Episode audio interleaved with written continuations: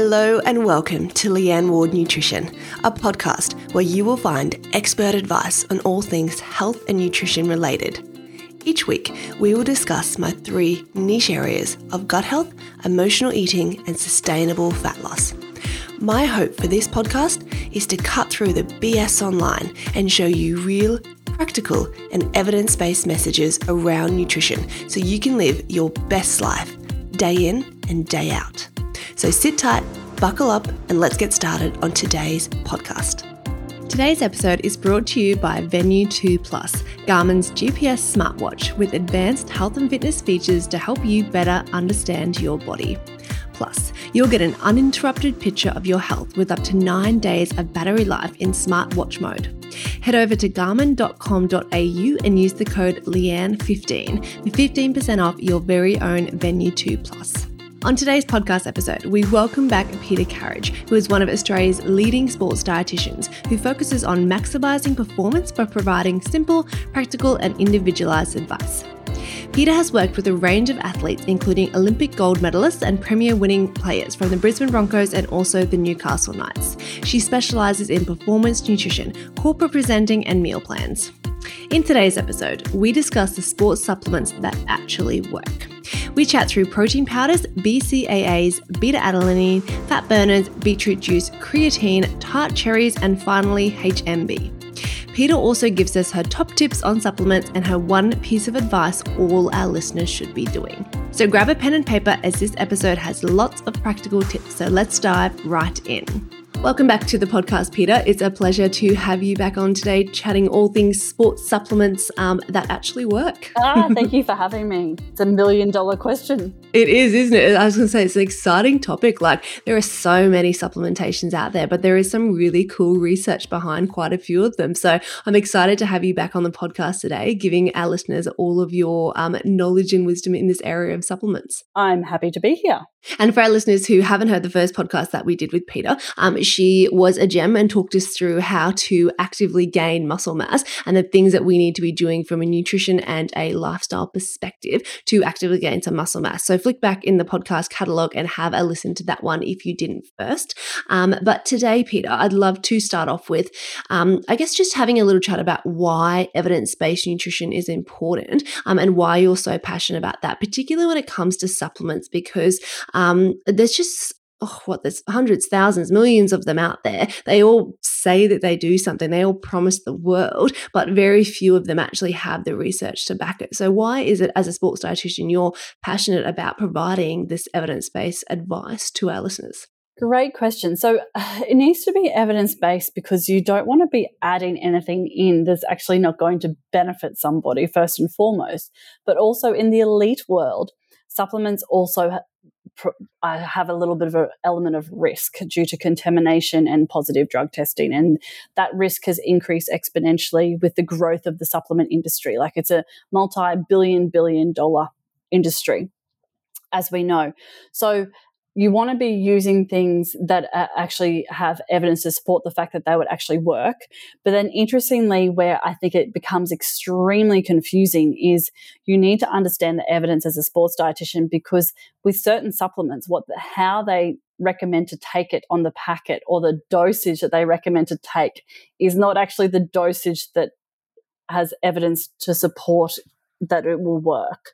So it is actually a lot more confusing and complicated than what most people would understand. Um, so that's where I think you really need to be on top of the evidence if you're working with these elite athletes. Mm. And I think a lot of companies will overprescribe the supplement or say to take more on the back of the packet so that they sell more volume of product, if that makes sense. Like I know a lot of protein powders are like take 40 to 45 grams. Um, most people just don't need that much. If we're simply using it to boost up, um, you know, the protein content of our breakfast and we've got some milk and we've got a bit of yogurt in there, we might only need an extra 10, 15 grams to get us to where we kind of need to be. We don't need the full 45 gram scoop. But if we're using that every time, we're going to go through a lot more and buy a lot more. So I think from their perspective, I mean, you know, they're out to make money. They're a company. Yeah. So they're always going to sort of over prescribe, um, aren't they? yes. Oh, you've nailed it. And I think the two things I always remind people is that it's a it's a billion dollar industry that is is growing exponentially and they suggest on all their packets that they solve everything and they help with fat loss and muscle mass gain. Yet, as a, a, nation and as a world, we're still becoming more and more overweight. So you can almost say that our, our the rate of weight gain of, of us plus the growth of supplements is actually increasing at the same rate. So you know, they're not really solving any health problems if you actually take a step back and look at it from that perspective.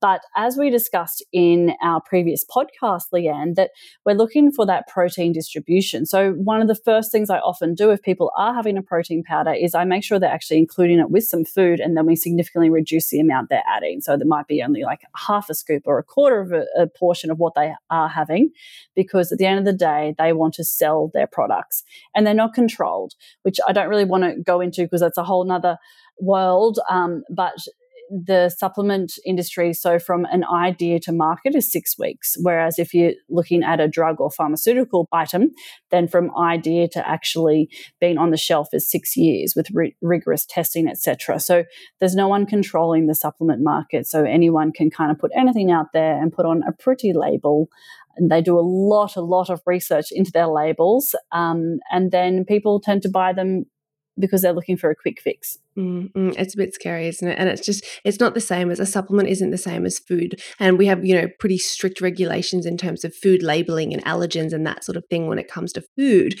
But that same labeling doesn't exist when it comes to supplements. And you can order so many things off just like, iherb.com and you know the internet and ebay and that sort of thing and even though it's not sold or kind of it's not that it's not legal in Australia, it's just not probably safe or recommended, but you can import it from another country and, you know, nobody says anything. And I was watching or what are those like terrible sort of news shows, like a current affair or something? There was some young girl on there who ended up in hospital with some huge cardiac issue. She nearly died because she was taking these huge amounts of fat burners, which she'd imported from somewhere in America. And when she actually looked into it, um, it wasn't ever sold on the Australian market because it didn't pass the, the that sort of testing. Um, and yeah, she nearly died from just taking these fat burners every day. Um, and I just think, oh, like yeah, so supplements, they have a lot to uh, answer for. But we're going to talk about a few today that have evidence behind them. But how do you feel about, I guess, just general supplement use for your elite athletes compared to your, what we're going to call everyday weekend warriors, someone like myself who, you know, just wants to train for general fitness and for health, but I'm not obviously an athlete. I'm not getting paid to train. I don't have sponsorship, that sort of thing. Where is the difference, I guess, for supplement use between the elite and the everyday kind of um, trained individual? Yes. So I think when we're talking about supplements, it's important to think about why they were created. So they were created because elite athletes, you know, were training at the rowing sheds, and then to get from the rowing sheds back to the food hall was a really big time delay by the time they rinsed their boats, etc. So it's about that portability and convenience of meeting their nutritional requirements, which is was energy and protein. Okay. So now that's, I suppose, been blown out of proportion completely. So the way I even recommend it to general population is I might use supplements if we do need them for a convenience factor because they don't have access like they're they're rushing from uh, the gym to work and need something to meet their nutritional requirements and don't have time to eat something or have something at work. So I definitely try and use that prompt of do I need something that is convenient to meet my nutritional requirements as a reason to use them. Mm-hmm. At the elite level, I think there's a really, because of social media, um, I think it is assumed that all athletes use supplements, um, even at the elite level, and that's not the case. Uh, with the rugby sevens, girls like very few of them used anything besides a protein powder, but not even all of them use protein powders before the 2016 Olympic Games. And if I did, I incorporated that into food like protein balls. So they're getting nutrients as well as protein powder. With my Olympic athletes just gone, I would say only 70% of them were using supplements. So there's lots of athletes going to the Olympics not taking any supplements at all. So I think there's a lot of misinformation out there. Um, and then also the supplements are used in the elite area as the sprinkling on the top. All professional sports and all, uh, I suppose, government funded elite sports have a food first policy. So we're always trying to make sure the athletes have a quality training program, a quality nutrition program, their diet plans. Uh, they've got a, they know how to cook. They've got a great nutrition plan, and then we start adding in supplements. And then things that we call ergogenic aids, we would only use around like literally leading up to an Olympic Games. Isn't that interesting that 70% of your Olympic athletes were only using supplements, whereas I'm not even joking. I reckon 99.9% of the clients that I've worked with this year are taking some sort of supplement in some sort of form. So I've got normal everyday clients taking supplements. Yeah, the elite, the best in the world are not taking them. Isn't that interesting? Just how we've been marketed at to feel like we need them. Yes, no, and marketing is very, very powerful. And look, some of them, or some of them, uh, you know, that actually won medals only introduced supplements literally in a few months leading up to the Olympic Games. So I think we're, we're really got skewed, I suppose, ideas around supplements. And then how I also then remind general population or my, my typical clients to say, so if, are we using it for convenience? And then secondly, if we don't need it, if we can meet your requirements through food, how much money are you going to save? And with that money, can you afford an additional training session or to see, you know, a qualified sports dietitian? Or can you pay for a massage to aid your recovery? So they're expensive. they're very expensive products. So that money, it's a lot of money. Or can you use it to top up on your fruit and vegetables halfway through the week because you run out the back end of the week? Um, so yeah, the expense is definitely something to consider. Mm, absolutely. And when it comes to athletes, what edge would you say that supplements give them? I mean, we're talking the best of the best in the world. When we think about, you know, nutrition and diet, nutrition and exercise, surely that makes up what 60, 70, 80% of the benefit that they're going to get. And then we look at things like, you know, the distribution of nutrients, the timing of nutrients, sleep and stress.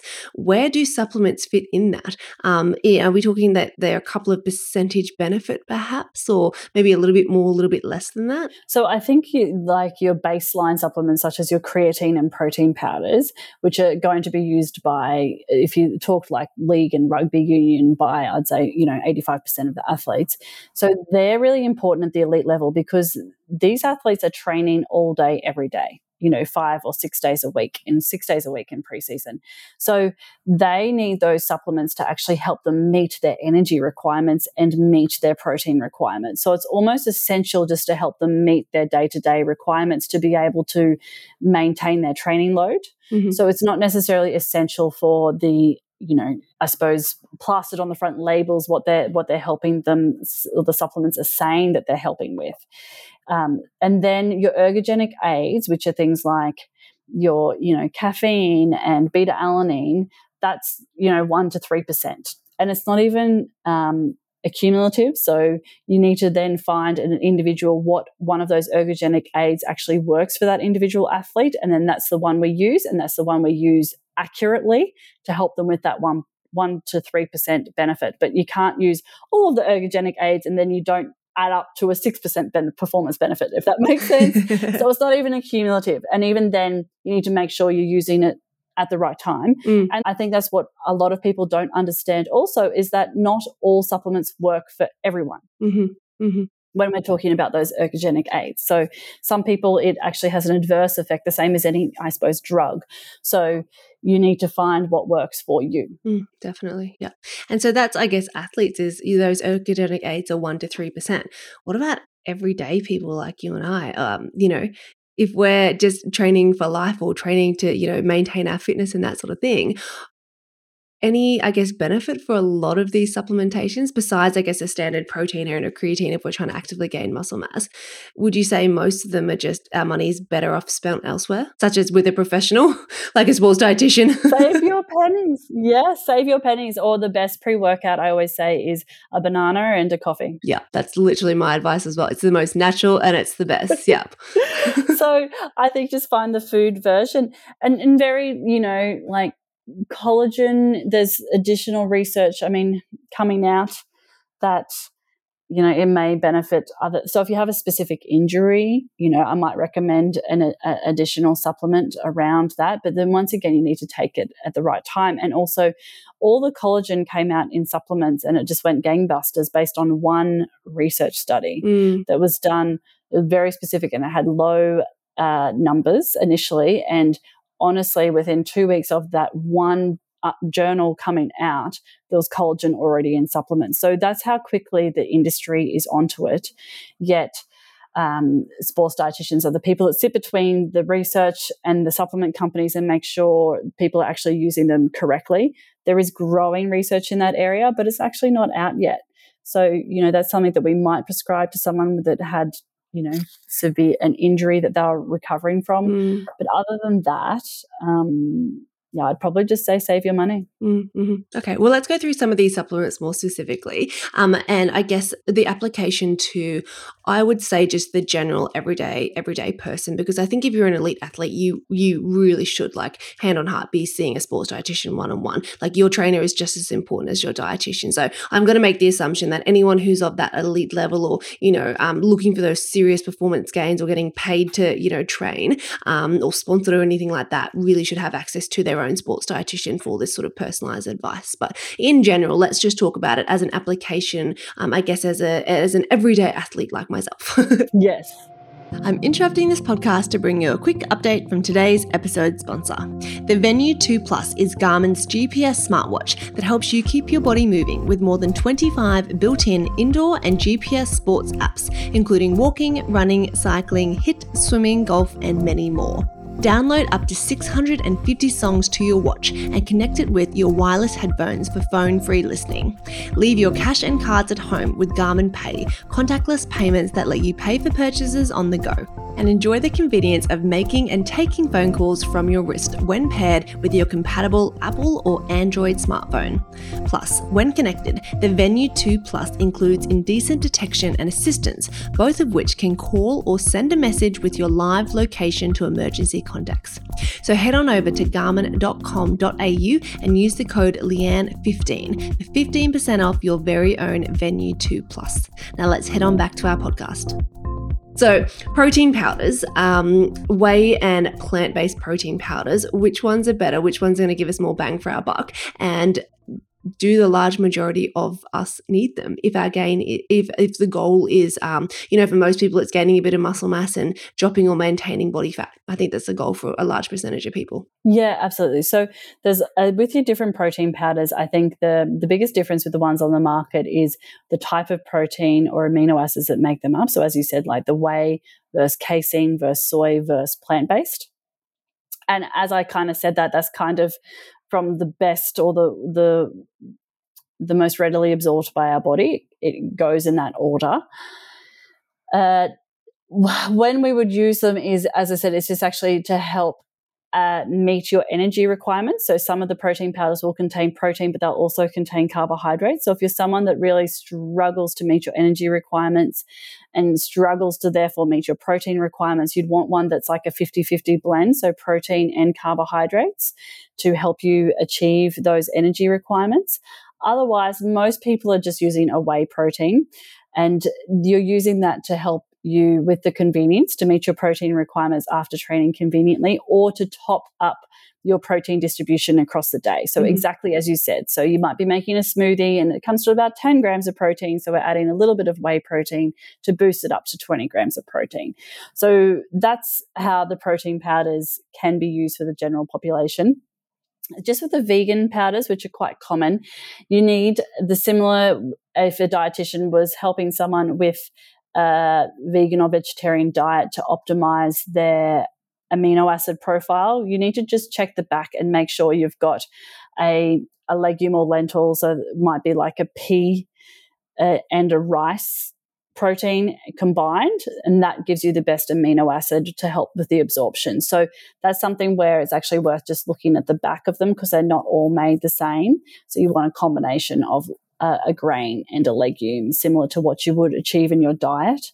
Um, but that's how I would use a protein powder. So they have a small role um, to top up your protein distribution, or if you need them because you you just don't you're nowhere near food to meet your post workout protein intake. Mm, mm. And I think there's a large sort of, I guess, misconception that plant based protein is is better. Yes. Um, and it's it's not. It, it's I guess not as superior as what whey based protein is. The body utilizes whey and uptakes and it absorbs it a hell of a lot easier than it does plant based protein. So, for plant based protein, we need more of it, and the body doesn't utilize or absorb it um, as readily or as easily. Is that correct? Correct. And then the other one that's out there, and this is probably more for the the, the male general population population, if they walked into a supplement store, they would be sold a WPI for post workout and be told to have way more than they need, and then they'd also be then sold like a casein, casein at nighttime. At nighttime. the best casein at nighttime is a glass of milk. So once again, save your money, and milk has a the perfect combination of OPI and casein slow release overnight to help you with any of that muscle mass growth and repair. So once again, save your money and support the local Australian farmers, dairy farmers. Wonderful. So that's a really good summary of protein powder. And I guess like we just it's not needed. Like it can it can be helpful for some people but it's absolutely not the thing that's going to give us the results. Like a lot of people sort of think i think we put a lot more over, like we overemphasize how beneficial a protein powder might be but underemphasize getting our nutrition and our training regime right don't we? Correct yeah and i also that energy budget needs to be considered. So uh, some females a protein powder especially if they're not sure of how to read the label could put them well over their energy budget. So you need to be careful that it's not actually working against you. Mm-hmm. And protein bars are the same. Like I've seen oh. protein bars upwards of, you know, like three, 400 yes. calories, or some of them have like, you know, 35, 40 grams of protein in there. Yes. And I just think, yeah, again, like, especially for females, like just not needed and probably too many calories for a snack for most of us yes. if the goal is fat loss. And so with the protein bars, that's a great, my tip to females is always like, it's more, I use it as a emergency snack because they can sit in your handbag if you like them, this is, and they don't go off. Like mm they've got an amazing shelf life. Um, so, and then I always say you take, you know, a bite or a third or a maximum a half at a time. And it's more as like to tie you over until you can get to your next meal or get to your next point and, and consume something. So they're more as like a great tie over snack, emergency snack, but they shouldn't be used to help you meet your protein requirement because they're just too high in energy. Mm-hmm. Mm-hmm.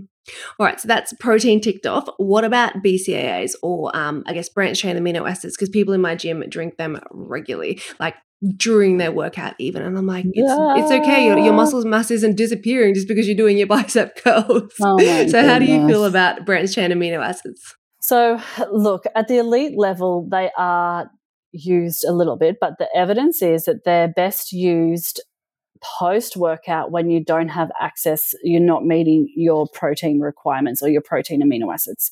So why that is is because the branched chain amino acids has that elusive leucine in it. So it will help you absorb get some leucine in it and helps you stimulate some muscle synthesis if you don't have access or dislike a protein powder or achieving, you know, meeting your leucine and, and protein requirements through food, if that makes mm-hmm. sense. So that's how there's a little bit of evidence to say like it's better than having nothing mm-hmm. um, if that makes sense. You definitely should not be consuming them during your workout because it actually bluntens the impact of your post training protein.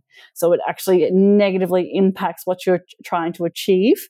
Um, so yes it's it's been well marketed the branched chain amino acids and they are, yeah, used in excess by a lot of people that probably shouldn't.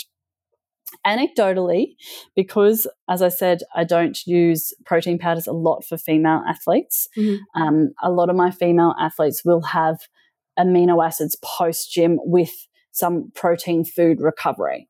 And they report that, you know, that combination really helps with recovery and uh, muscle soreness from the sessions. So that's how I use them at the elite level. Um, and anecdotally, I, I, do think they help with that muscle soreness, mm-hmm. but that is once again very specific and taking into consideration, you know, their training loads and their entire protein distribution across the day, etc. So that's the only time I would really use them at the elite level. But for the general population, if you're completely adverse or can't get to protein and you don't want to take a protein powder, then it's better than nothing. But that's still post training. But more and more evidence is basically saying, as far as a supplement on the market, they don't need to be there. Mm-hmm. Mm-hmm. But they can be helpful for some people, and especially if you're on a really, really tight energy budget. Like I, yes. I know a lot of the sort of um, girls doing bikini comps and, and that sort of thing where they are on really tight energy budgets. It can be helpful because yes. you can get that, you know, two to three grams of leucine that's required for a lot less energy wise than what a protein powder might give you. Exactly. So, and that's really the only place it really should be used for general population. But once again, you're talking about extreme athletes then, yeah, exactly, that are training in an you know an energy deficit or very small energy budget.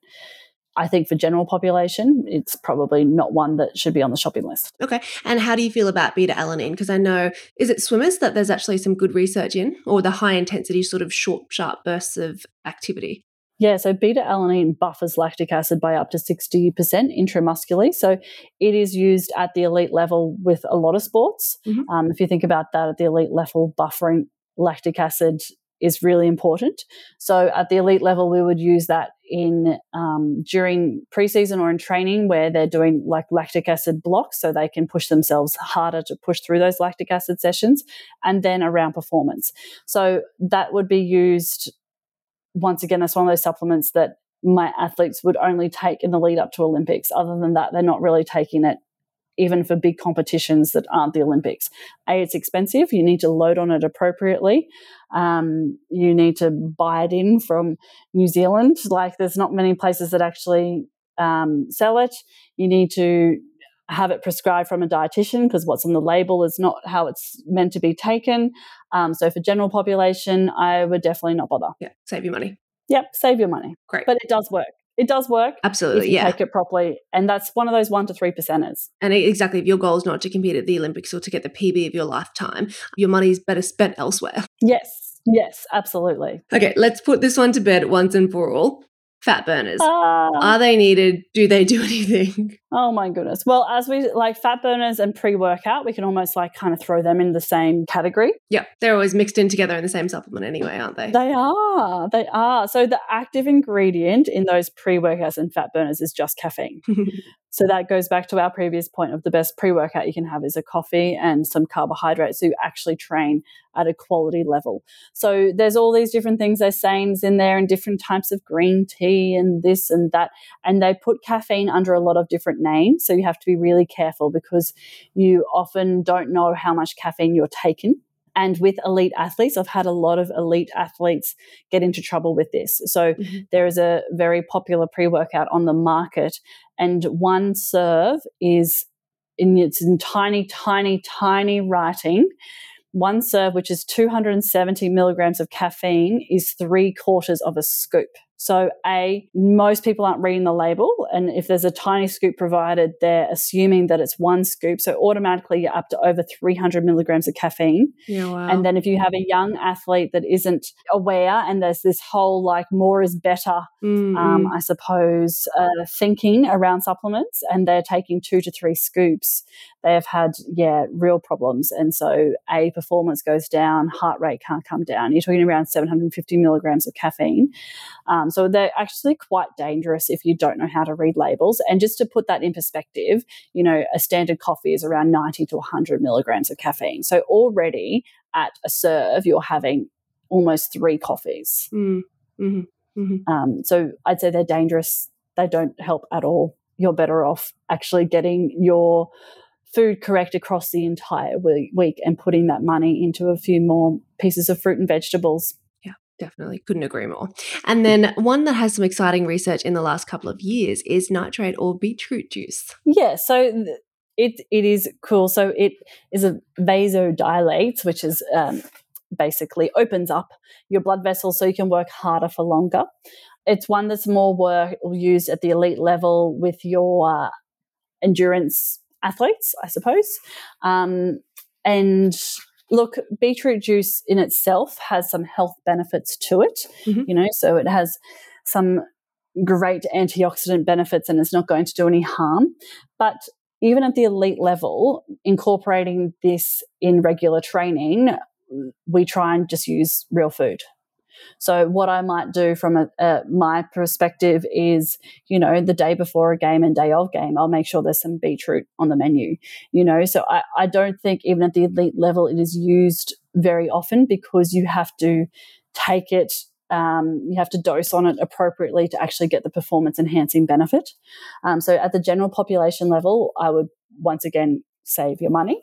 But if you're doing your first marathon and you know you're eating a bit more beetroot during heavy training loads and closer to the event, then that's fabulous as well. I think we really underestimate what benefits we can achieve from food.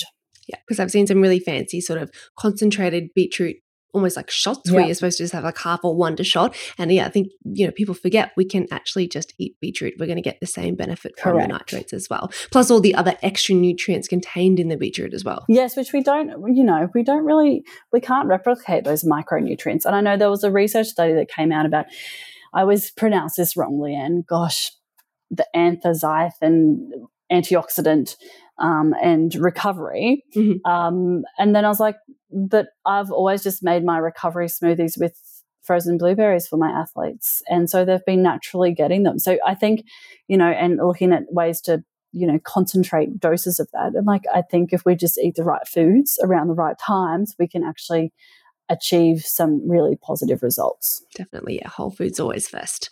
Um, and then creatine, is something that you know, as sports dietitians, we can use a lot, particularly for our female athletes and our plant-based athletes. Um, but it's funny because I feel like the only people I hear of ever taking creatine are like our young males, who are probably the people that need it the least. Yes.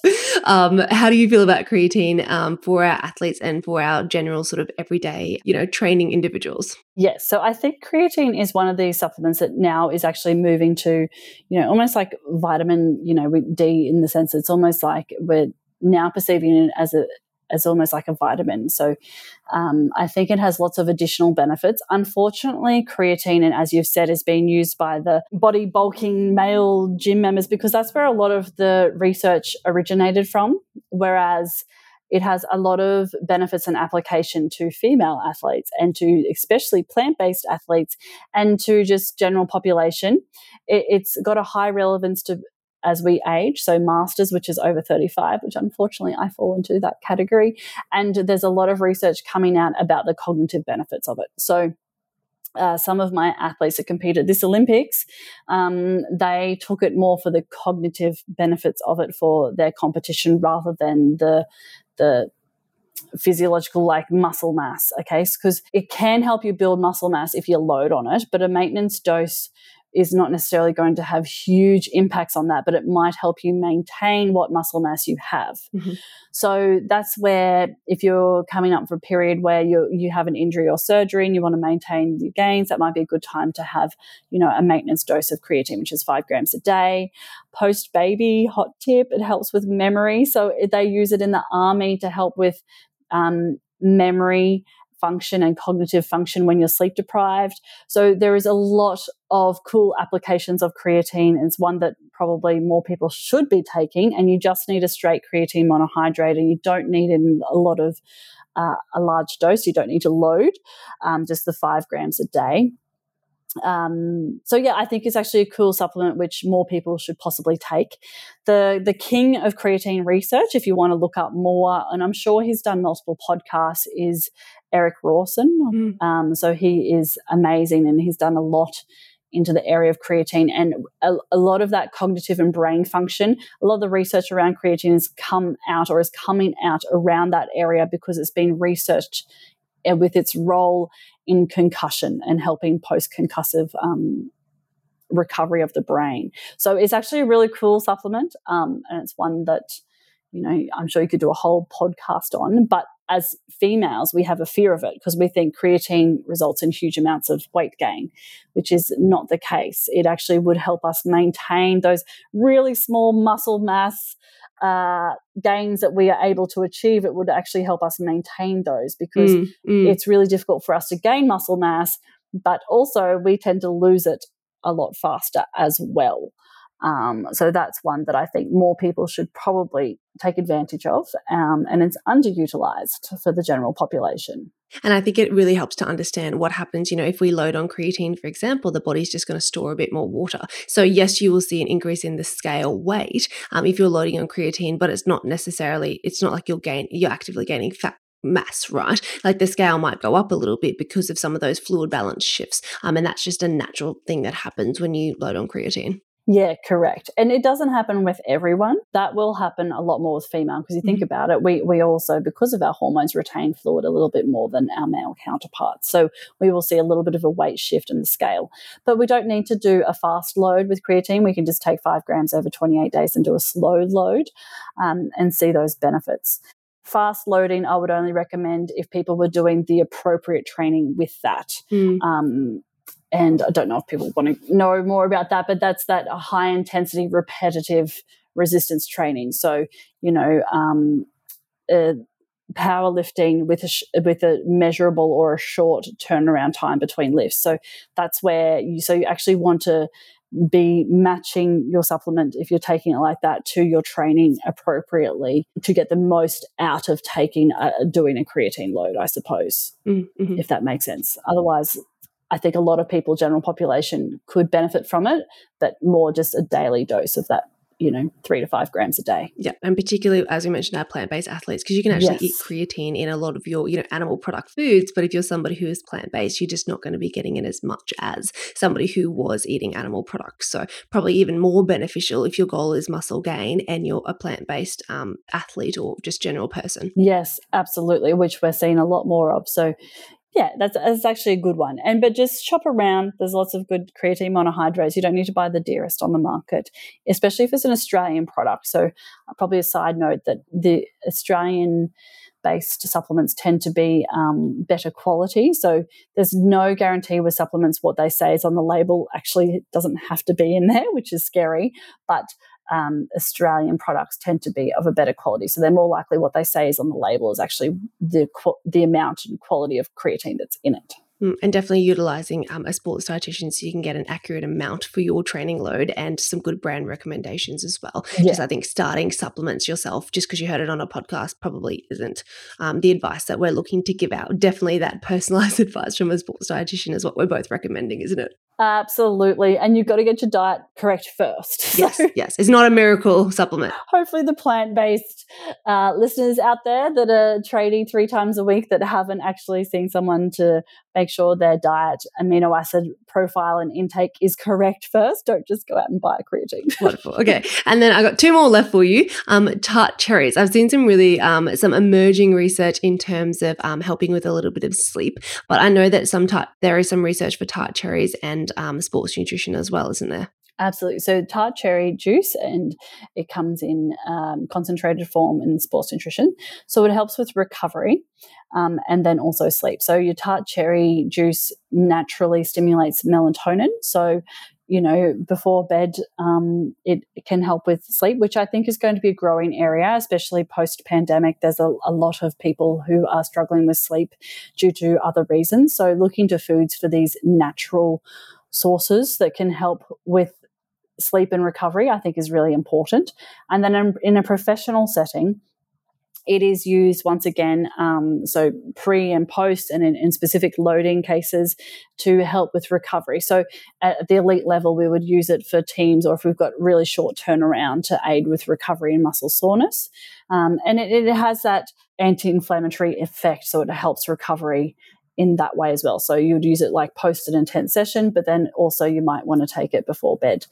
Um, interestingly, you know, at the Olympic level, not a huge amount of athletes having it unless they actually wanted to utilize it for the sleep side of things. Um, mm-hmm. But it's one of those things where I think, same as beetroot, you can you can utilize um, food, real food, and buy tart cherry juice and um, use that yourself to get some great benefits.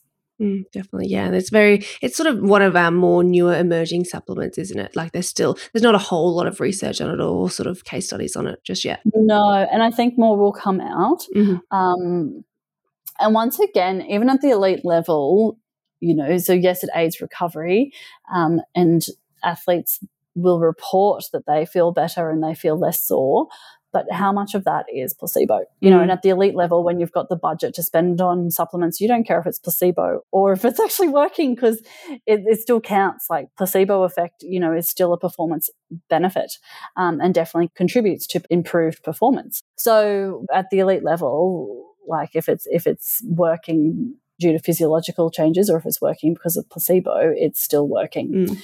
Um, yeah. But in general population, some tart cherry juice, if, especially if you've had a hard training day or if you struggle to wind down after a late session, mm-hmm. that might be a nice thing to implement. And there's mm-hmm. some real food sources out there. Wonderful, wonderful. All right. And then lastly, the supplement I wanted to finish on was um, HMB. Any research around HMB or I guess um, the application to athletes or everyday athletes? This is an interesting one, Leanne. I don't know why you chose HMB. So, HMB at the elite level is actually being used less and less for two reasons because it's actually quite difficult to get your hands on. Mm-hmm. Um, so it's not being produced as much, but it's one of those things that would be sprinkled in a lot of supplements that are sold to general population. But they're not the supplements that we would use with elite athletes because HMB, once again, we would use in a pure form, which is actually quite difficult to obtain. Yeah. Okay. Um, HMB we use as to help you know maintain muscle mass and it's used more in like the ultra endurance. So when they're under like your Tour de France cyclists, you know, to maintain their muscle mass when they're burning a crazy amount of energy and doing a lot of work. So they would be on HMB. Um, so you would, or you would use it to maintain muscle mass once again when you're in a severe energy deficit. So that's you know your Tour de France cyclists, or if you're your bodybuilders or body sculptors are in an severe, like an energy deficit and trying to maintain as much muscle mass, they would take HMB. At the elite level, though, it's actually not commonly used as much anymore um, because of yeah access issues mm. and also. If you think about it, at the elite level in professional sport, and we're in Australia, it doesn't have a lot of applications. So um, the only time I would use it is for when athletes are injured. So they've got a significantly reduced load and we want to make sure they maintain their muscle mass. But it's actually just um, too hard to acquire safe, so batch tested HMB these days. So it's actually just not being used as much and it's expensive. It's really expensive. Mm, and as you said, creatine may do similar things. Exactly. Yeah. So, like an injury protocol at the elite level, we would use ideally like creatine, um, some fish oil for anti inflammatory, and HMB at the correct dosages. But the HMB's kind of fallen off that protocol because of yeah, it's it's expensive and it's it's le- it's difficult to obtain. But that's its role, and you will see, especially if you're buying supplements from overseas, you'll see it like a sprinkling of it in products, but probably not enough for it to actually have a benefit. Mm, mm. Yeah. So those proprietary blends, which have, or um, we call them stacked supplements that have a little bit of lots of different things. Mm-hmm. A lot of those little bits of different things, you know, there might be a little bit of beta alanine there, a little bit of creatine, a little bit of leucine, a little bit of HMB. Yeah. But the amount in there, it makes the label look fancy. It means they can charge more for the product, but the amount of all those individual products are not adequate enough to actually have a benefit to you. Mm. So that's once again the supplement companies being very creative in how they market and sell their products mm. um, to most people, and even like dietitians versus sports dietitians would have no idea what they're looking for, which is okay. Yeah. Yeah, and the benefit of seeing a specialist sports dietitian like yourself. yeah, look, I, I save people a lot of money. Don't go see your accountant. Come see a sports dietitian. I love it. If you need a budget, exactly. Yeah. I feel like, yeah, a lot of people spend a lot of money on supplements, but that money could be, you know, better spent in a lot of other things. Absolutely. And then, Peta, finally to end the podcast, um, if you had one thing to leave our listeners with regarding supplementation, what would your sort of final take home or parting message be for our listeners? Have you nailed your training and have you nailed your food? First before you even think about supplements. It's really in it's it's been ingrained and marketed to us as a quick fix and it's just not the case. So I think don't forget the basics first. And at the elite level, that's really hammered into athletes from a young age, you know, food first, training quality, rest, recovery.